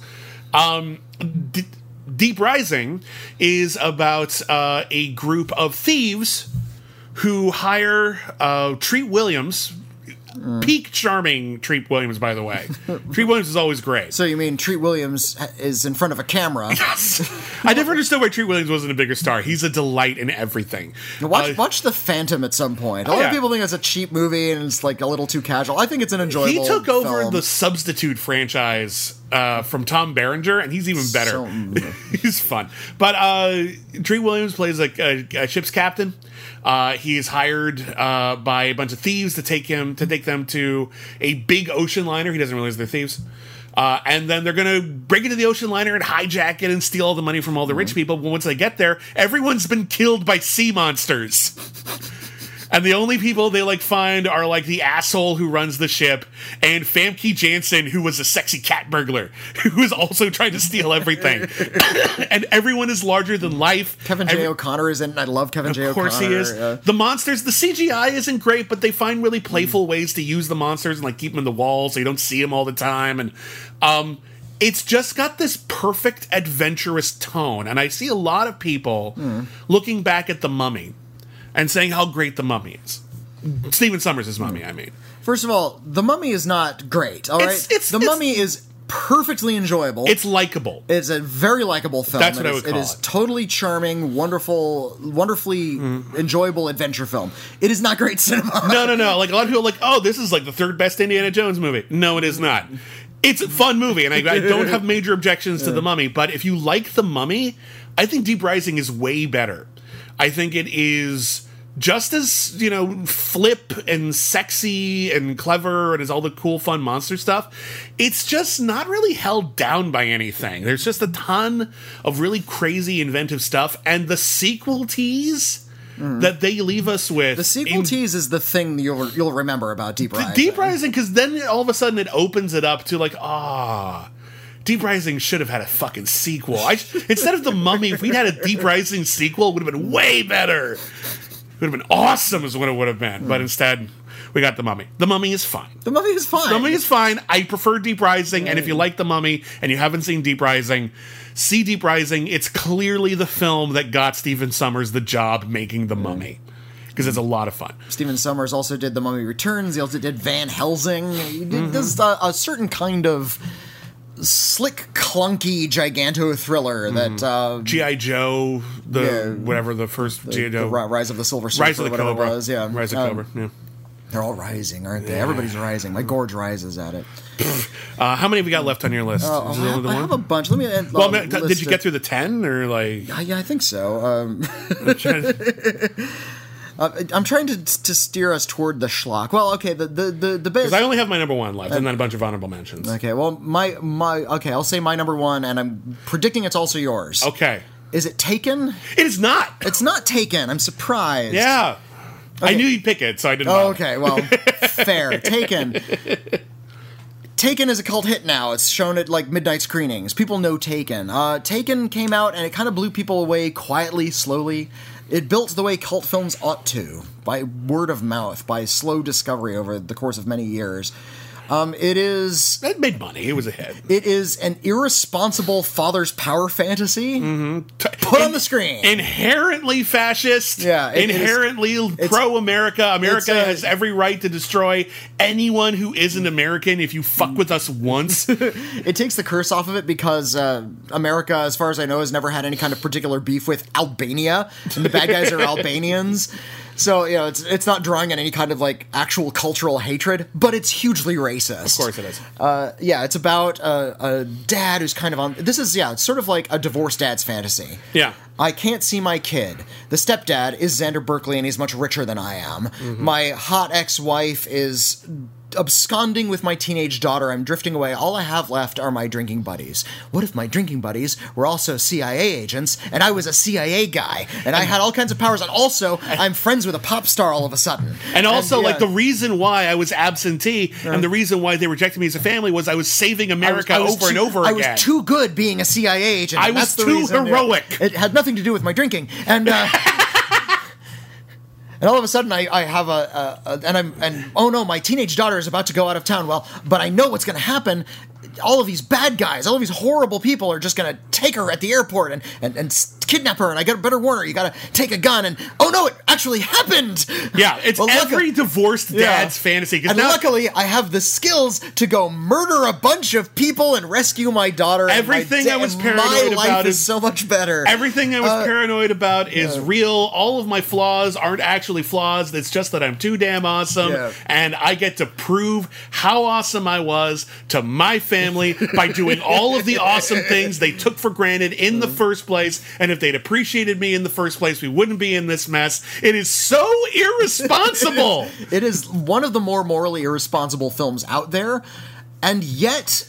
I, It I like it works! despite of its moral ir- and kind of because of its moral ir- irresponsibility. It just sells that so hard and plays into it so hard. And Liam Neeson sells the part so well. Brian Wells is Brian. yeah. Wells or Mills? Mills, sorry, Yeah. Brian Mills. Bri- yeah, as, as the sort of he is so resolute and he is so imposing and he is so brazen in his acts of violence that you just get swept up in this irresponsible dad fantasy. Uh, there's a scene where he finds that the cops are hiding, the local cops in Paris, where he's running around, Yeah. are hiding information from him. So he goes to their the guy's house and shoots his wife at the dinner table. Doesn't kill her, but he does shoot her to get him to give the information. It's like, uh, okay. In action movies, you're used to a hero that has some kind of moral code and won't go that far. There's something kind of refreshing about a guy who will just cut through the crap and just shoot a woman at her own dinner table. it's pretty pretty spectacular. And this is as someone who did not like doesn't like the Rambo movies, doesn't like a mm-hmm. lot of revenge movies. But when it goes that far, when it's just balls to the wall, moral like- irresponsibility, Taken is you know just a cousin of Commando at that point. Mm-hmm. and Commando is was maybe the Ur example of this kind of American Superman murdering foreigners to get back at a kidnapping. Yeah. like somebody kidnaps your daughter, that gives you li- moral license to murder as many people as you like. You can kill a whole country, and it's like fair enough. Yeah. You took Alyssa Milano. Oops, I dropped something. yeah, don't do that. Sorry about that. Okay, well, listen, I agree That's with you on all yeah. those points. We, we did a commentary track for Taken. We talked about all of this stuff. Uh, Yeah, yeah, and- Taken is is pretty wonderfully, awfully wonderful. I, I almost picked like instead of Taken, Uh-huh. and I didn't pick this. This isn't on my list, but it's on my runners up.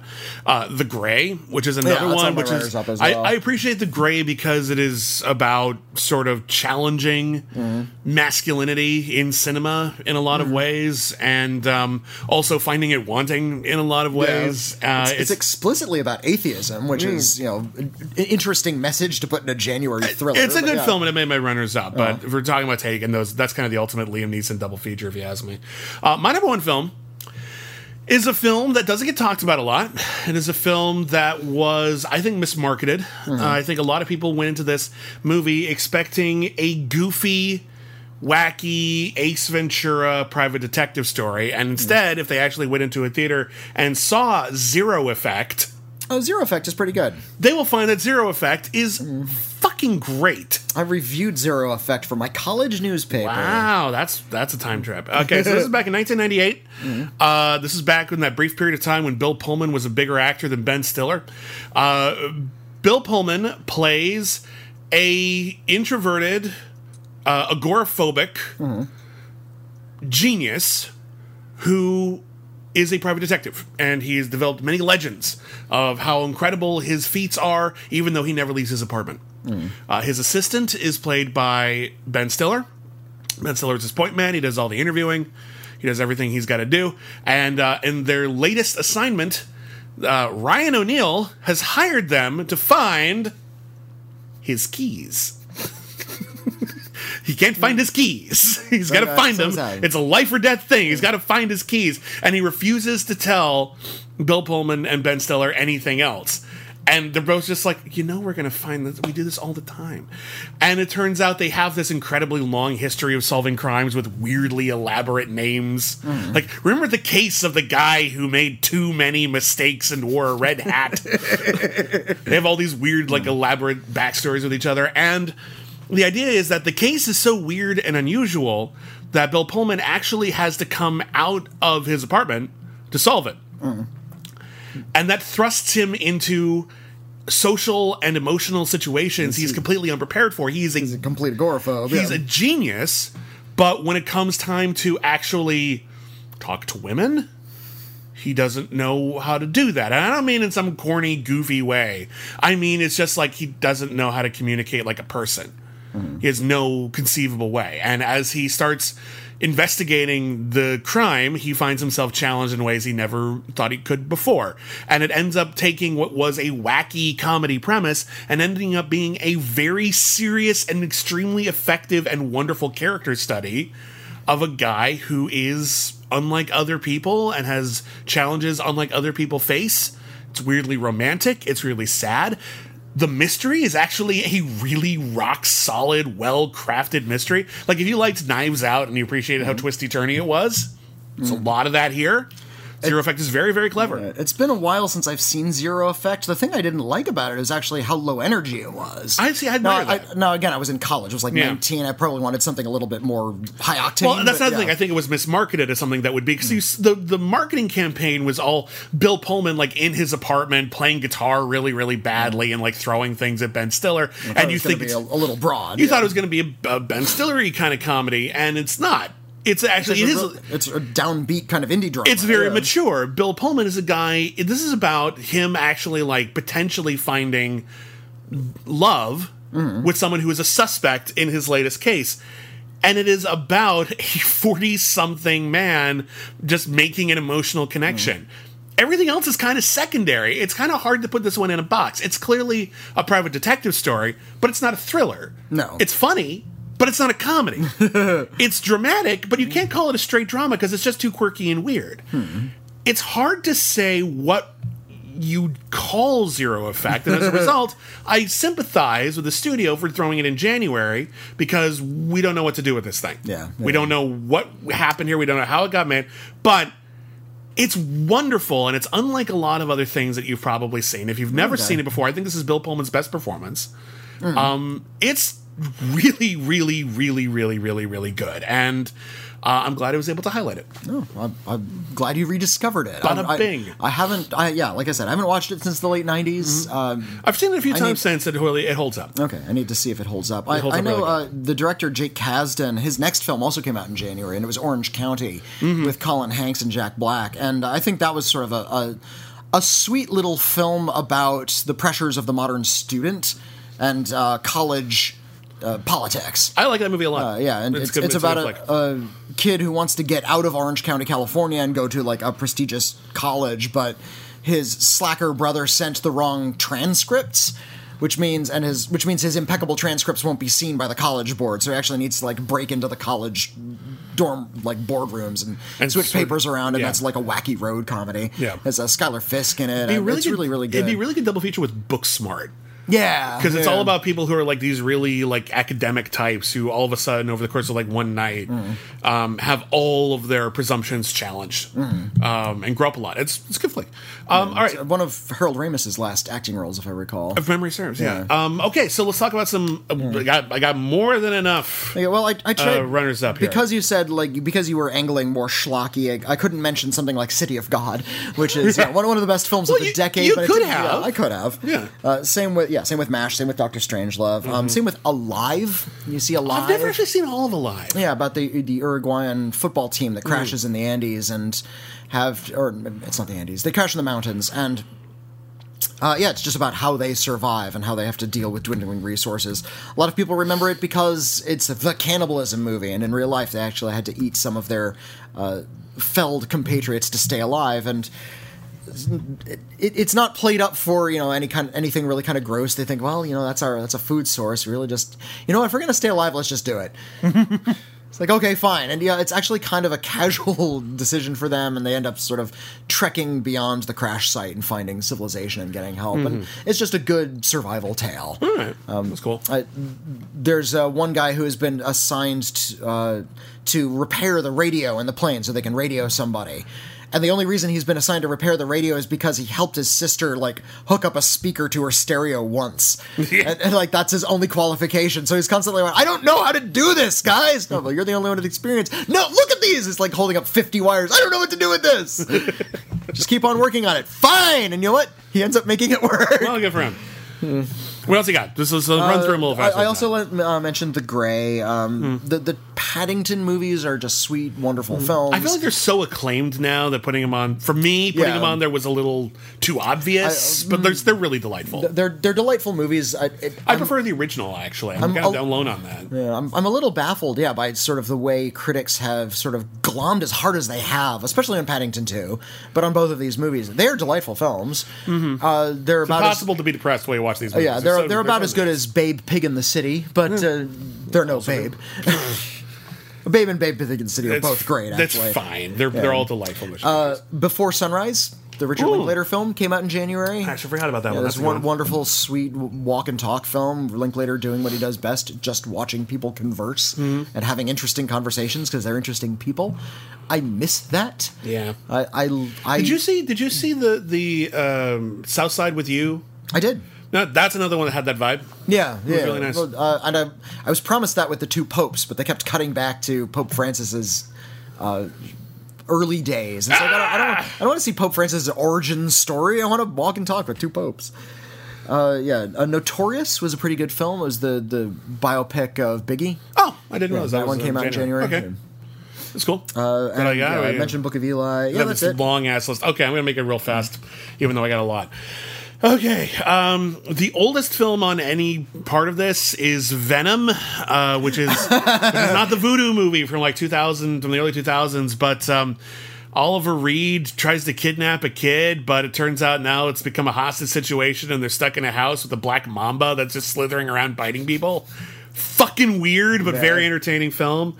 Uh, let's see, Vice Squad is incredibly irresponsible um, really just absolutely bizarre film about um, a pimp who's killing everybody. Uh, Martin Scorsese called it the best film of the year. so never tell me he's in fond, fond of genre films. Uh, the Stepfather I consider too good to be on the list uh, because it is genuinely a brilliant motion picture in which Terry O'Quinn plays uh, a Bluebeard. He marries women, takes over the family, and when they don't fit his Reaganomics idea of what a perfect family should be. He kills them and moves on. Terrifying performance by Terry O'Quinn. Speaking of evil parents, parents. Oh, this is January release, parents. January release. Bob Balaban's Parents is this really creepy movie about a kid in the 1950s who begins to suspect that his parents are cannibals. Terrifying, but very bizarre. Uh, a movie that is stupid, but I enjoy it. Free Jack, Free Jack is stupid. but I enjoy it. Uh, uh, that, that, that was sort of like a, a punchline when we were in high school. oh, I know. It's like when we did something cool but kind of failed. It's like, look at this pose. Oh, I stumbled. Aha, free jack. Like that. That's how we used it as as an ex, Free, uh, Free Jack is uh. Anthony, a billionaire Anthony Hopkins is dying, and so he plucks Emilio Estevez out of the past so he can like steal his body and download his brain into Emilio Estevez's body and marry Emilio Estevez's ex girlfriend Renee Russo. But Emilio Estevez escapes, and Mick Jagger has to track him down. That's the actual movie. Holy shit! Anyway, uh, you know what movie's funny and stupid? Cabin Boy. it's a stupid ass movie, but I laughed my butt off at that movie. Would you like to buy a monkey? Yeah. Uh, Abel Ferrara's Body Snatchers is surprisingly That's- good. that's a really good one. Really creepy yeah. Mm-hmm. movie. Uh, let's see what we got. From Dusk Till Dawn uh, is very much a January movie, but it's so vibrant and alive, and it's actually one of Robert Rodriguez's better movies, and I'm a really big fan. No comment. Yeah, I know. You can't talk about Tarantino. Can't talk about Tarantino. Uh, Screamers is surprisingly good. Oh, the Peter Weller film. Yeah, it's pretty About- fun. It holds up So, yeah, okay. Is, is it on Mars or the Moon? It's on. Sun, it's on like some other it's on a alien distant planet. It's on and dis- yeah. there's there's yeah, un, like little tiny subterranean security robots Mm-hmm. that are kind of burrowing through the ground, and they they scream when they jump out and they grab you, but they're evolving. Yeah, no, they haven't noticed that they've actually but started like building different versions of themselves underground, and all of a sudden, what was supposed to be our security system is now the dominant force on the planet. Yeah, and, Um, and there may be like disguised people that might be robots. The, and, the ending is actually not great. Like the climax is just sort of eh, but like it's so moody and creepy, and I really like it. Uh, Waiting for Guffman, of course, came out in. Oh, January. Waiting for Guffman, brilliant yeah. movie. Uh, really great movie from the '90s. No one talks about Gridlocked. Oh, I haven't seen Greg. Gridlock it's, is it's awesome. A, Tupac. It's a rehab movie with Tupac. Yeah, uh, Tupac and Tim Roth and Thandie Newton Mm-hmm. are in a jazz band together, and they're all heroin addicts. Uh, and uh, when on New Year's, I think it's New Year's, uh, Thandie Newton has an overdose, and they take her to the hospital, and that's when Tupac and Tim Roth decide they're going to go into rehab today. Mm. That's what they're going to do. They're going to, no matter what happens. And then it becomes this Kafka esque comedy as they find out the bureaucracy won't let them. Like we just want to go into rehab. Well, you can't. Well, well, why, why not? Why not? Well, there's like a waiting list and everything, but we need it now. Tough. What are we supposed to do? I don't know. Heroin? Like I don't. What do you want? like, wait your turn. I guess I don't know. Um, let's see what we got here. Fallen. While we're talking about really good. Uh, Oh, that was a January Wash- release? Yeah. Oh, golly, Fallen's Fallen really great. terrific. Fallen's really cool. I, I would pick missed, that over I missed it in my research. research. Yeah, I would have put Fallen instead. I Fallen love kicks Fallen. ass. Uh, let's see what we got here. Um, Sugar and Spice, which is basically Bring It On if they robbed banks. Fun movie. I think right. it's underrated. Uh, Mama is a very creepy little horror movie. Oh yeah, it's um, Muschietti before he did the It movies. Uh, Hansel and Gretel Witch Hunters is exactly as stupid as it sounds, but it knows it and it's kind of fun. I love the troll in that movie. Uh, the Boy really surprised me. The Boy came this close to my top 10. Uh-huh. Uh, if you haven't seen The Boy, uh, it's about a young woman who is hired to babysit a doll. Uh huh. Not a child, but a doll, and she is required to treat the doll like a person. And then the, the old couple leaves, and she just doesn't know what to do, and you don't know where the movie's going. You think you do, but you actually don't. And I, I was very impressed by how well this one swept me up and how efficiently it got me. so I just want to give a big shout out to the boy. Uh, and then uh, lastly, the only other thing we haven't really mentioned uh, is Triple X Return of Xander Cage, which just like Torque, Do we have to mention Triple X: The Return of Xander? just Cage? like Torque, it is uh. big and stupid and full of crazy stunts, and it is exactly as fun as all of the Fast and Furious movies. And for some reason, it was summarily rejected, and I do not get it.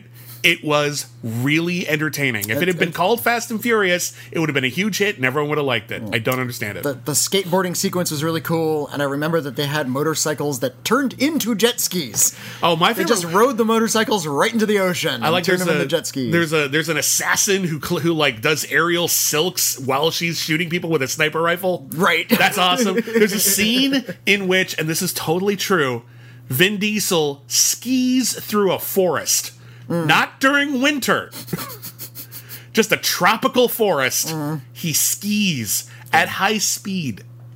If that's not a selling point, I don't know what possibly could be. and he gets to the bottom and he's pulling squirrels off of him and unimpaling the branches. That, Anyway, those are our picks for uh, I- the best January movies. It's it's an enjoyable, high energy film. It's also dumb as a bag of rocks. Like I said, January movie. I allow that. um, I allow that. I suppose it's no dumber than something like Hobbs and Shaw. Yeah, no, it's not. It's the exact same kind of dumb. I just don't understand why people are like totally forgiving if it's called Fast and Furious, but not if it's called anything else. Yeah, like yeah. White House Down has the exact same tone.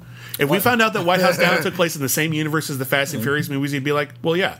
White House Down might be on my best films of the decade list. I would love you if you did that. we might have to do what if we might have to do a top twenty for our best of the decade list. Perhaps. we'll need to keep it, the the pace up if yeah. we do that because there's just so many goddamn great movies. But we're gonna do that real soon on uh, critically. In fact, actually, that might That's air, our next episode. That might air before this episode. I haven't figured Oh, out the order well. yet. But in any case, that's coming up if you haven't heard that. And uh, that is the Iron List.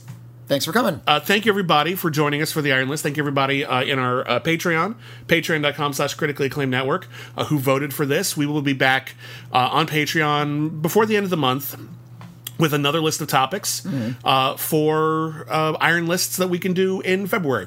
There's no shortage and we'll probably put like rom-coms on there just because it's February, but you do not have to pick that.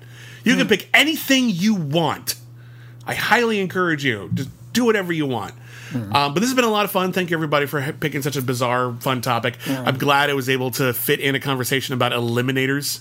it's always fun when it's a weird topic. Yeah. You can bring in this not the same ten films over and over again. Um, so yeah, uh, we are on Twitter at Critic Acclaim. I am at William Bibbiani. I'm at Witney Seibel. I already mentioned the Patreon. You can li- uh, email us letters at criticallyacclaimed.net. And if you listen to our weekly show, We've Got Mail, we will answer those letters and respond to your questions, criticisms, uh, give you recommendations for movies, uh, anything at all. Really, we're, we're pretty open books. Um, am I forgetting anything? Nope, that's it. Cool. All right, everybody, thank you very, very much for listening. We hope you have a great uh, month until we have another Iron List, or a couple of days until the next podcast on the Critically Acclaimed Network. And I forget how we end these, so Something that involves that iron sound effect. clang. We are Iron Man.